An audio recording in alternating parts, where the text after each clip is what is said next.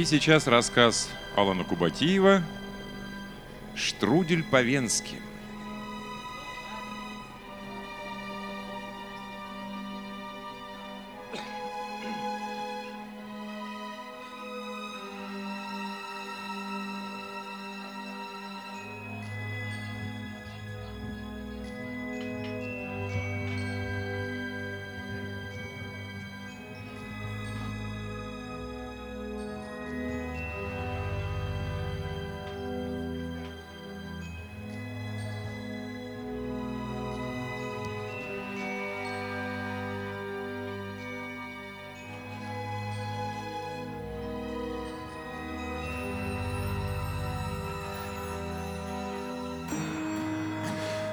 Сразу оговорюсь, я не стесняюсь ничего.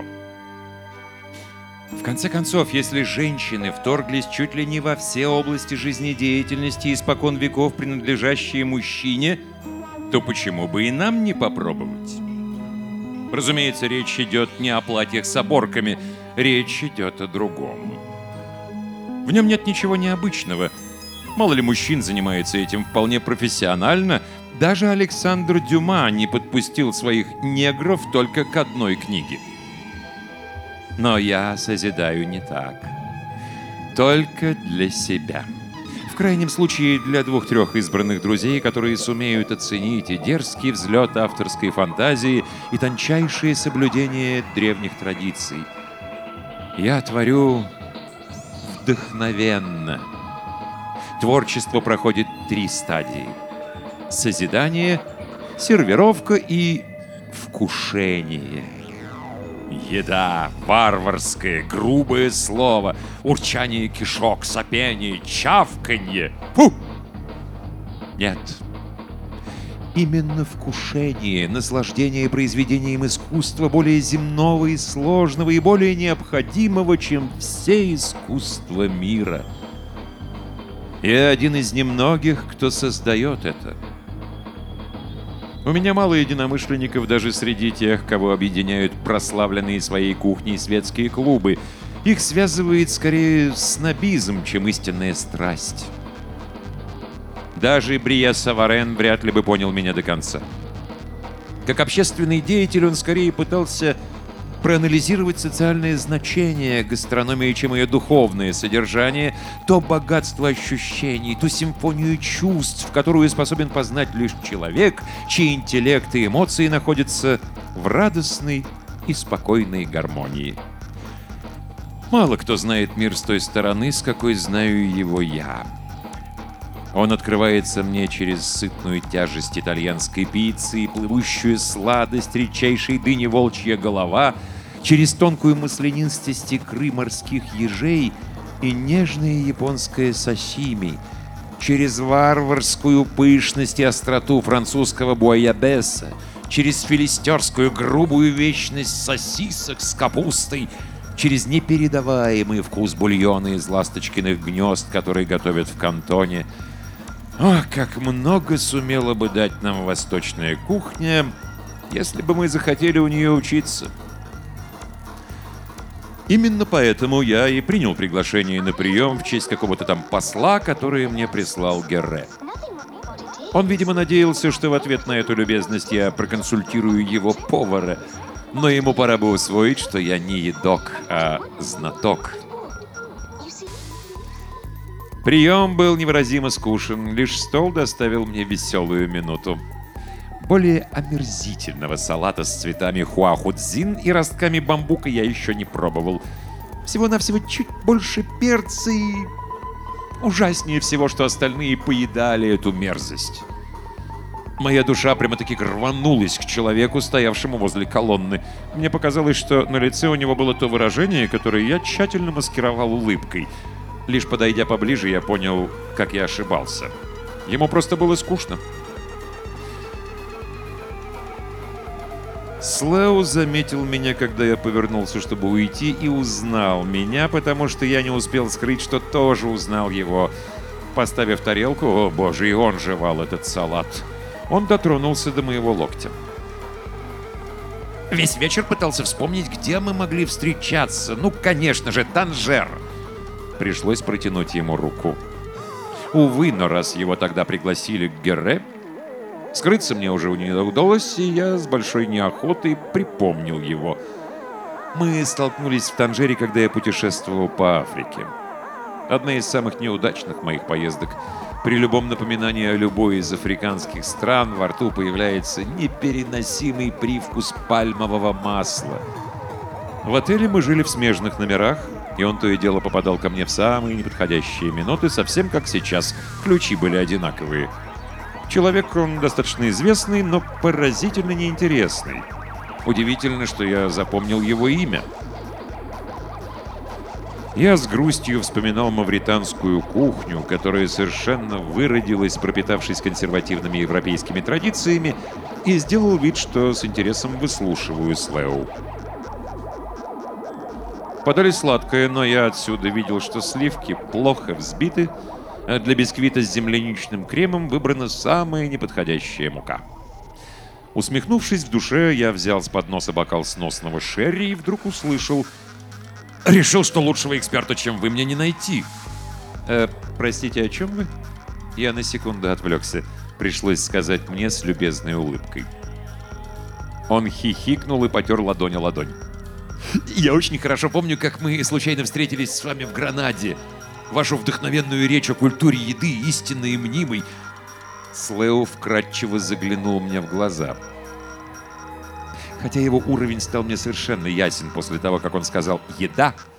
Но то, что он помнил мои слова, было довольно лестно. Сам он что-то говорил тогда о химизме, механизме вкусового восприятия и тому подобную чепуху. Конечно, с колокольни его биохимии, кажется, мир для него сведен к комбинациям органических молекул. Я уклончиво ответил – Э, видите ли, господин Слэу, я всего лишь дилетант, и полагаться на мои советы... О, нет! Перебил он меня, всплеснув руками. Вы недооцениваете себя и свои качества. Во-первых, насколько мне известно, слово «дилетант» происходит от итальянского «diletto», что значит «удовольствие». Что плохого в том, чтобы получать удовольствие от своих занятий? Это стимулирует деятельность человека в любой сфере. Во-вторых, такой дегустационный аппарат, каким наделила вас природа, и опыт сродни гениальному дарованию. Это правда, что вы различаете до 900 оттенков любого вкуса? 920, поправил я сложной скромностью. Теперь Слэу интересовал меня чуть больше, чем в начале нашей встречи.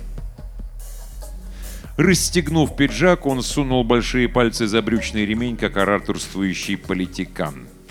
Фи! «Вы знаете, господин Тримл?» — доверительно нагнулся он ко мне.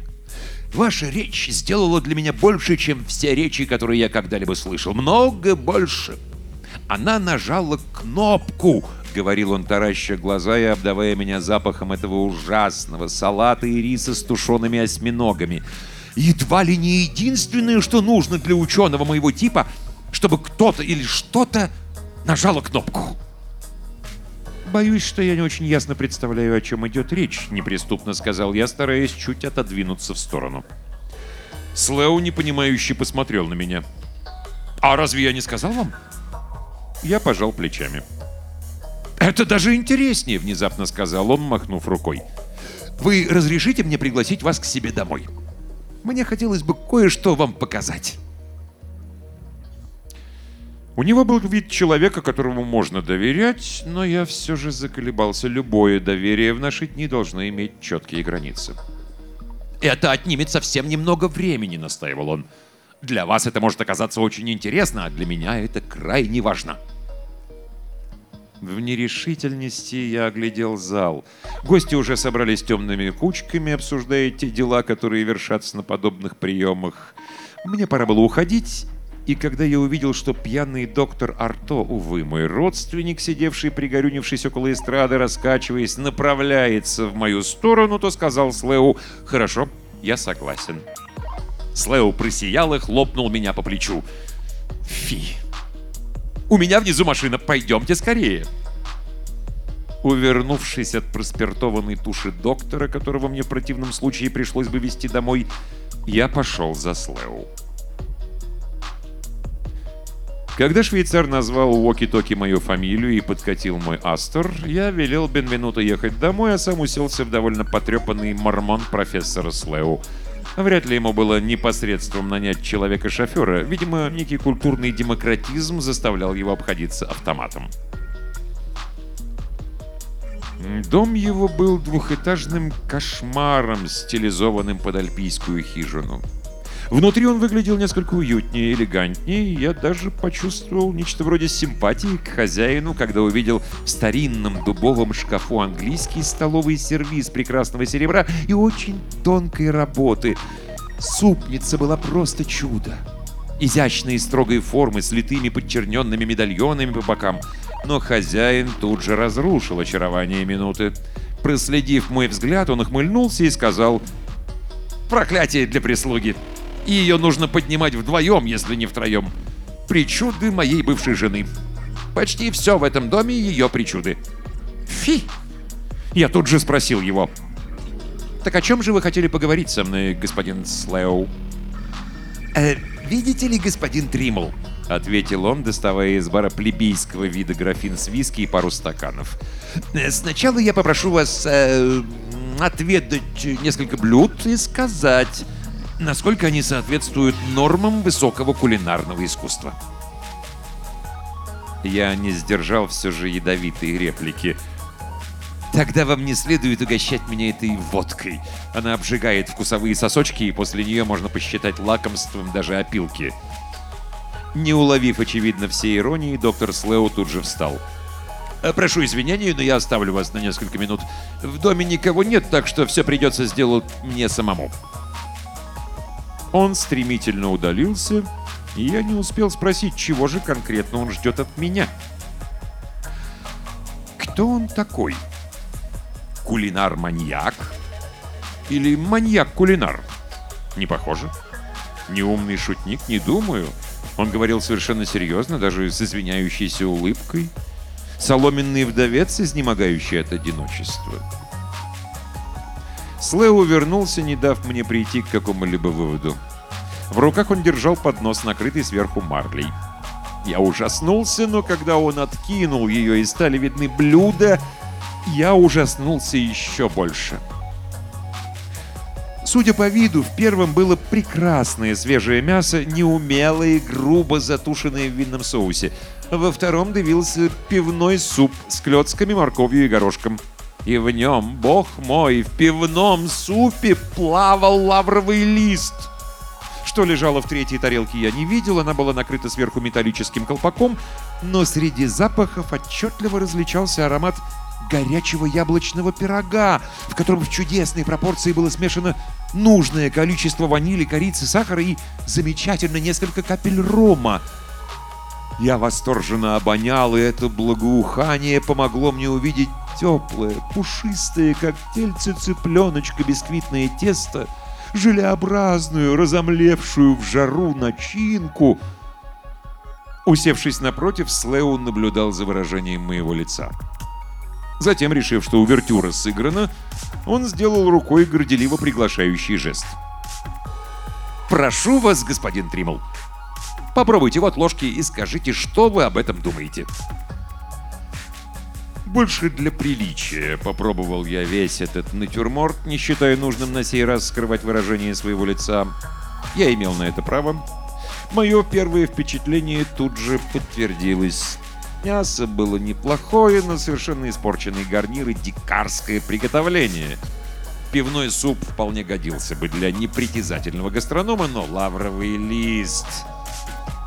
И только штрудель.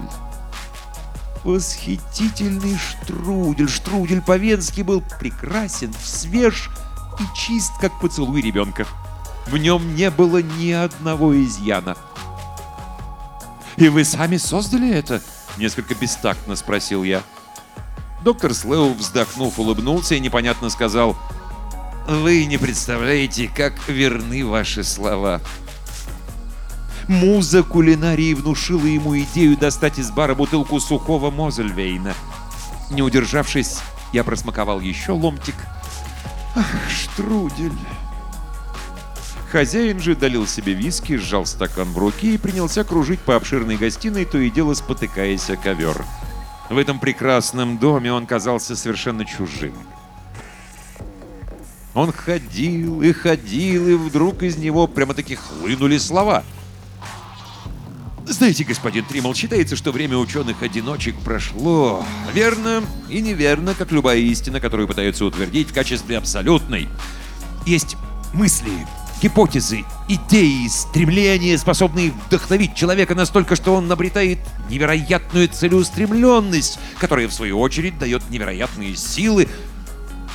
Теперь он был настолько мне приятен, что я согласен был выслушать все, что бы он ни сказал. Огромные часы в футляре из подрезного дуба мягко и басовито пробили одиннадцать. Грустно покачав головой, Слео сказал Именно так они звонили в тот вечер, когда я наконец понял, чего хочу от себя. Не помню как и почему, но в тот раз я заехал на самую окраину цеховых кварталов в печной трубе. Бррр, я вздрогнул и налил себе еще Мозельвейна. Среди этих домов из жести, старых ящиков, будок из горбыля и мешковины я петлял около часа и уже отчаялся выехать к реке, когда еще машина отказала. Промучившись с ней полчаса, я наконец догадался взглянуть на счетчик. Оказалось, что всего-навсего кончился бензин. Неподалеку стоял фургон департамента трузовых ресурсов, и шофер продал мне 5 литров, чтобы хватило докатить до бензоколонки. То, что я не попросил сдачу, сделало его разговорчивым и доброжелательным. И он сказал мне, кивнув на длинную очередь, стоявшую за его фургоном. «О, гляньте, тоже заправки дожидаются». Я часто видел в городе эти серебряные гиганты с красно-белой эмблемой ДТР, но никогда не интересовался, для чего они предназначены. Видите ли, в них развозят еду и одежду в районы с низким жизненным уровнем. Для многих это единственный источник существования от рождения до смерти, который не всегда приходится долго ждать. Пища омерзительна. Шофер с кладбищенским юмором поведал мне, что среди этих ГИ, государственных иждивенцев, Смертность от желудочно-кишечных заболеваний и пищевых отравлений достигает 40%. Этому надо было положить конец. «Простите», — перебил я с легкой досадой, — «а зачем вы мне это рассказываете? Я тоже не знал об этом и не желаю знать». «Простите, господин Трималу», — прямо сказал он, — «но эти вещи знать необходимо. Иначе вам будет нелегко понять, для сохранения душевного равновесия мне пришлось отведать еще ломтик штруделя и выпить глоточек Мозельвейна. Слео продолжал, устало погрузив лицо в ладони.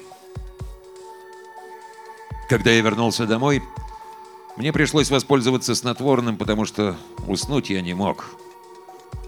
На меня неотвязно глядели серые лица. Я видел истощенных детей с кривыми ножками, Вспоминал голодающих в Африке, Южной Америке, на Ближнем Востоке, мимо которых прошел, отделавшись подачкой. И на следующий день я вдруг вспомнил вашу речь тогда в Танжере. Вы говорили о том, что уровень истинной культуры можно распознать только по отношению к еде, не так ли? А не совсем так. Я говорил, что избыточность и грубость еды есть признак недостаточной духовной культуры нации, на каком бы этапе развития материальной культуры она ни находилась. «Да, вот именно», — кивнул он и замолчал, съежившись в кресле напротив меня.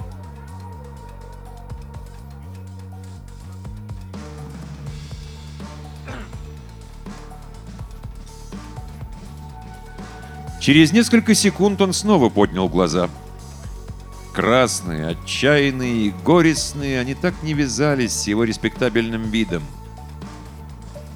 Ну о какой культуре, духовной или материальной, может идти речь, если человек просто подыхает с голоду? Если он вынужден жевать отбросы, траву, а в двухстах метрах от него магазины ломятся от жратвы? Пронзительно выкрикнул он, ударив кулаком по столу. Фи! И тогда, продолжал он уже спокойнее, — я начал работу, которая потребовала четырех лет жизни и половины моего состояния, а могла забрать все. Он вдруг начал рыться в карманах, нашел футляр с ключами и выбрал один, причудливое бронзовое кольцо, массивный стальной стержень со сложной бородкой. Поднявшись, он пошел к шкафу с сервизом. Я не старался подсматривать, но все, что он делал, отражалось в темном экране огромного стереона, стоявшего передо мной. На панелях шкафа была тонкая резьба из стилизованных цветов. Нажав левой рукой на лепесток деревянного тюльпана, он вставил правый ключ в середину огромного георгина в центре орнамента и повернул его три раза вправо и один раз влево. Черный дубовый шкаф, полный металла и фарфора, вещь неподъемной тяжести, обернулся вокруг оси легко и точно, как балерина, и на меня ощутимо задуло холодным ветерком. «Это готическое подземелье», — сказал Слэу, посмеиваясь, — «досталось мне в наследство от прежнего владельца. В этом бывшем бомбоубежище есть вентиляция, вода, освещение и некоторая меблировка. Все это мне весьма пригодилось, когда я покинул университет. Не знаю почему, но я не испугался даже тогда. Видимо, потому что Слео, как и сейчас понимаю, большая редкость в наше время, с доверием относился к любому человеку, особенно в начале знакомства. Он уже считал меня давним другом. И если я рисковал, то не больше, чем в Японии, когда меня угощали сосими из рыбы, которая иногда оказывается смертельно ядовитой, только смельчака вознаграждало нежнейшее мясо. Спускаясь вслед за хозяином по винтовой лестнице, я испытывал то же самое ощущение. Но там меня ждало невыразимо скучное зрелище. Толстые полки, заставленные уродливой лабораторной посудой и банками с химикалиями, какая-то аппаратура, штативы, циферблаты, стрелки, змеевики — провода.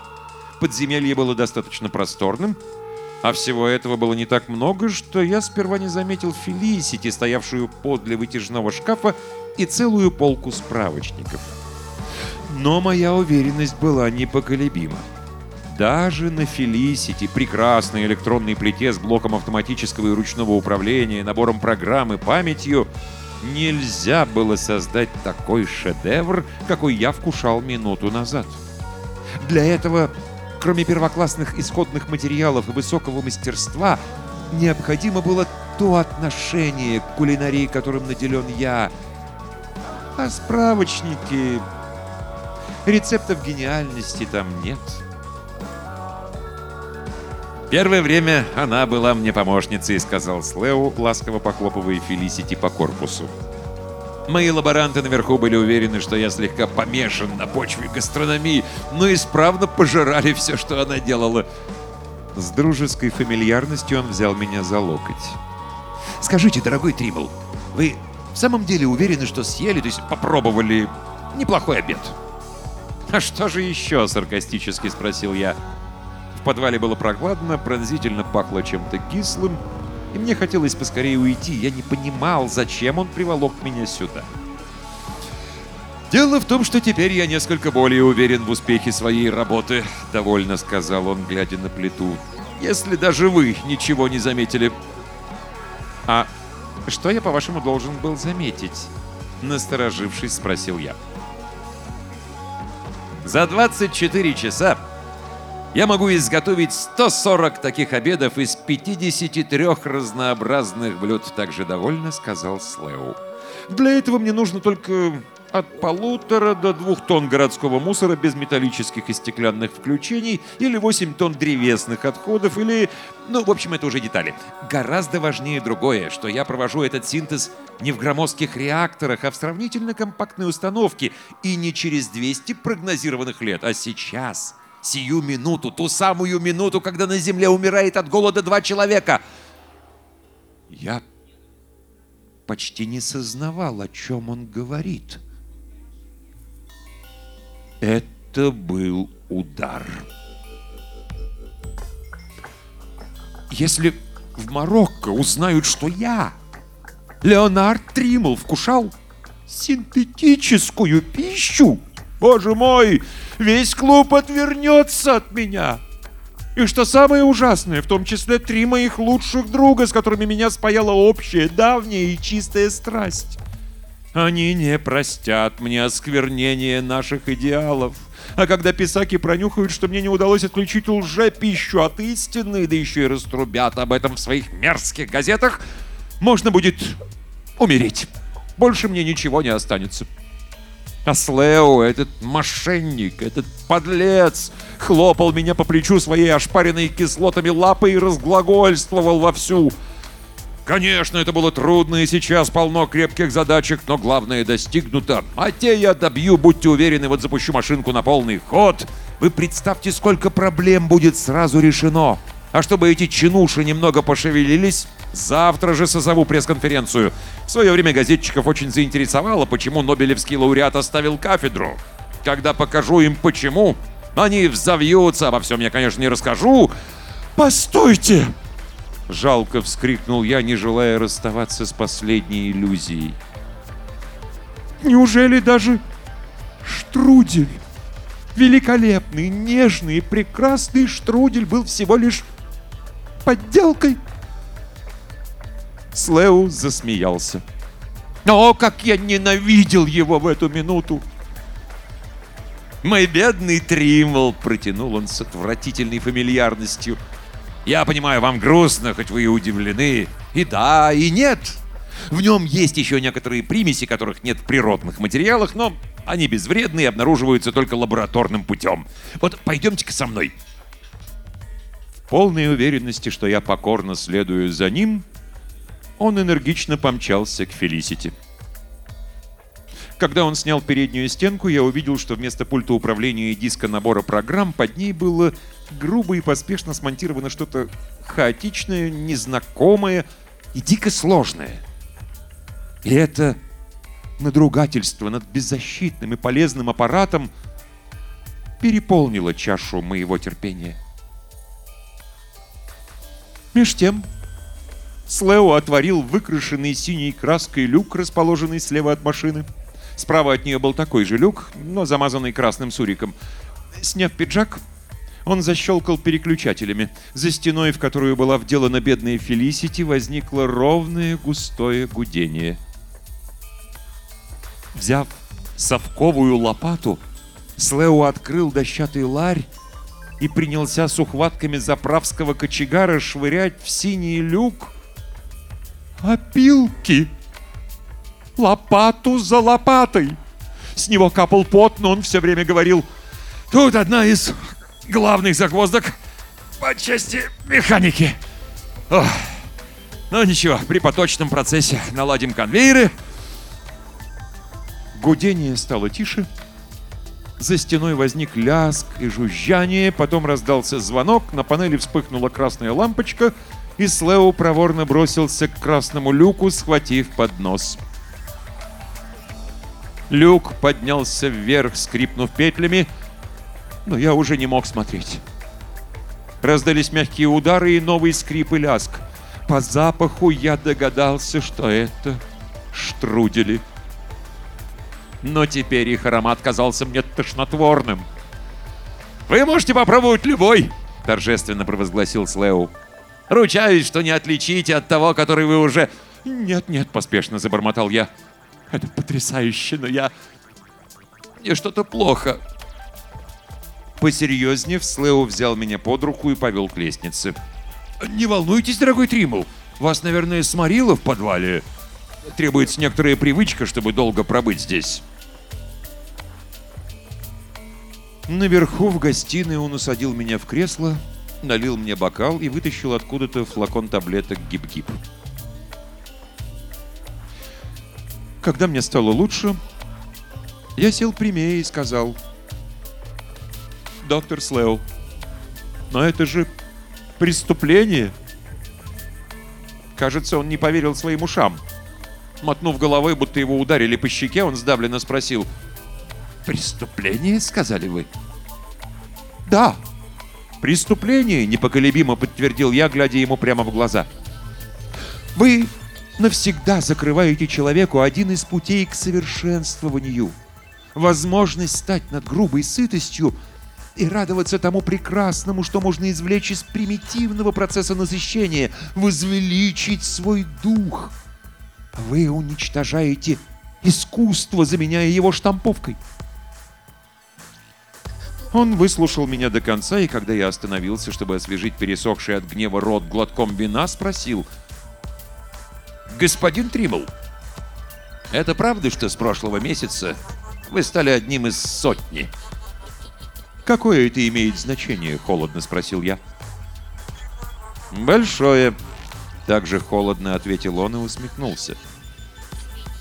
В сотню входит семейство, насчитывающее 11 поколений бизнесменов, ведущие свой род от первопоселенцев и обладающие состоянием не меньше трех миллионов. Вы никогда не голодали, Тримл, разве что в лечебных целях. Я вырос в семье, где было семеро детей и не было отца. Первый раз я наелся досыта в 15 лет.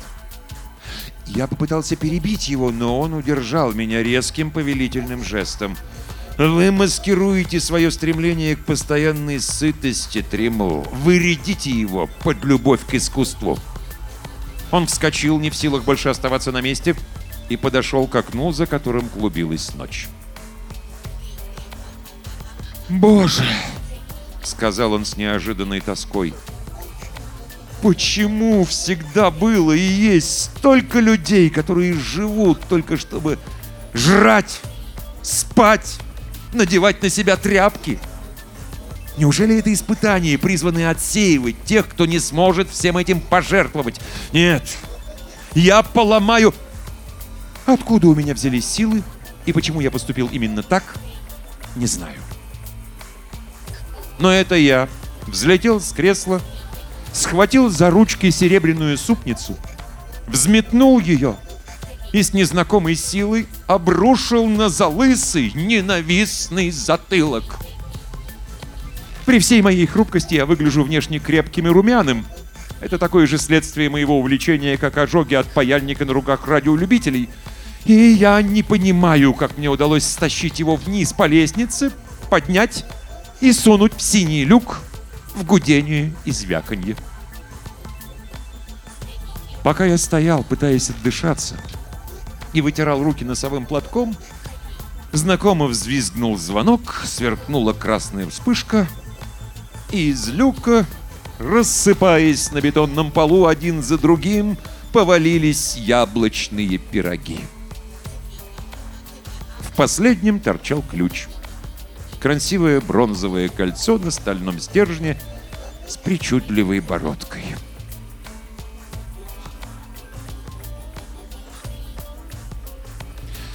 На улице я почти сразу увидел автомат для вызова роботакси.